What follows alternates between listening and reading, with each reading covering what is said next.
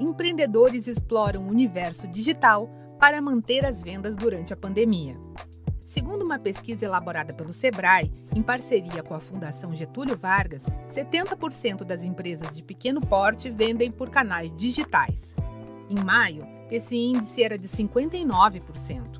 Para ajudar o empreendedor a entender a importância da internet para o avanço e o sucesso da empresa, o Sebrae São Paulo preparou essa série com cinco episódios em áudio. Neste primeiro programa, você vai descobrir o que é preciso para iniciar as vendas por canais digitais. Como vender online? O comércio eletrônico foi a forma que a grande maioria das empresas encontrou para enfrentar a crise gerada pela pandemia do coronavírus.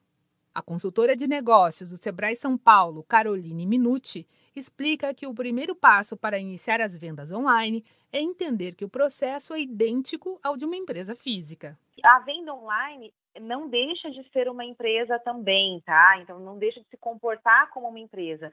A única diferença é que ela não vai ter o espaço físico, a loja aberta, a porta aberta. Provavelmente ela vai ter o espaço físico dentro da casa dela. Mas o restante, que seria é, o planejamento, qual que vai ser o diferencial dela, fazer um fluxo de caixa legal, uma formação de preço legal, fazer um investimento dela, um controle de estoque, um retorno de investimento para ela conseguir ver o quanto que ela consegue respirar aí nos primeiros meses. Então, esse tipo de coisa vai ter normalmente, igual uma empresa também presencial tem. A única coisa que ela não vai ter é o espaço físico. É, as pessoas às vezes acham que é muito fácil ela abrir um online, porque o online, ah, o online eu não vou ter loja. Não, mas o online vai ter toda uma operação e igualzinho tem uma loja, ele não vai ter o espaço físico. Além de ficar atento a todo o processo que a loja demanda, a especialista do Sebrae São Paulo, Caroline Minucci, reforça que o empreendedor precisa cuidar de um ponto fundamental, a logística e a entrega dos produtos.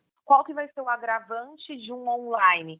Provavelmente a parte de entrega, de frete, de delivery do online vai ser muito maior do que às vezes as pessoas estão mais acostumadas numa loja física. Então a pessoa não vai ter aquele custo fixo do aluguel, porém ela vai ter que se preocupar com todo o restante igualmente, e o que ela vai ter que dar um reforço aí, ela tem que se atentar muito, é para essa questão de logística, porque a logística basicamente vai gerar todo o fluxo, vai ser todo o fluxo aí de saída das mercadorias da empresa. Então ela precisa se atentar aí para essa parte de logística. E não esqueça que o ambiente digital muda constantemente. Por isso, é preciso acompanhar as mudanças e estar sempre atualizado.